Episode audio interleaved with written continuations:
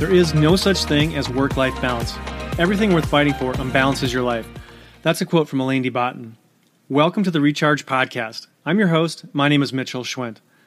The mission of this podcast is to provide you the tools, tactics, strategies, and resources to recharge your life.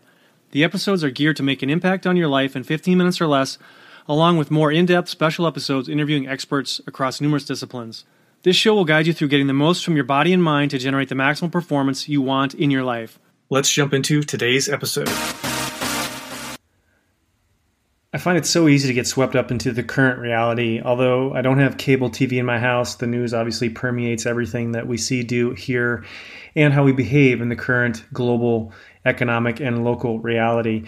With that in mind, I wanted to share a concept from the Stoics. The Stoics are not what you think. Uh, it's not about not having emotion, it's about interpreting, labeling, and processing things through a different light.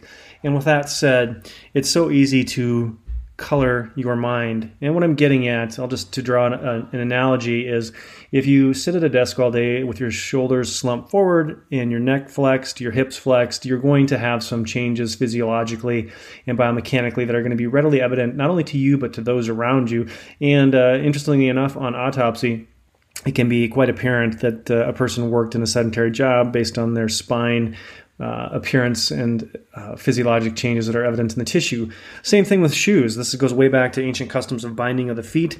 And obviously, if you're cramming your shoe, your feet into small shoes, you're going to have some permanent changes that affect daily function. The same goes with our mind and the thoughts that flow through our mind and the way we color them. Or another way to say that is how we interpret them.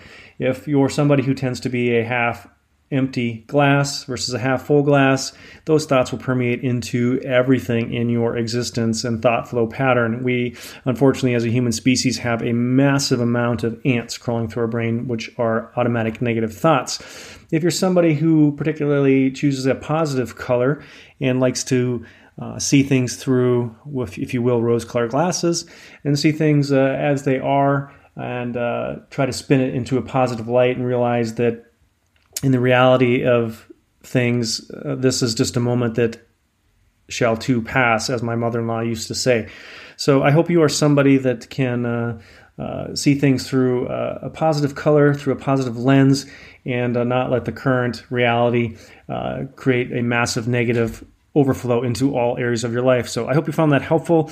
As always, I'd love a comment, subscribe, share feedback. Yeah, you can find this on iTunes, Stitcher, SoundCloud, and all the usual suspects. Uh, I have a YouTube channel, and also I invite you to a private Facebook group. I had a open Facebook group, and I found it getting sort of clogged with uh, nonsensical messages that didn't really fit a theme or were incongruent with what I'm trying to do here in terms of positivity, health, longevity, mindfulness.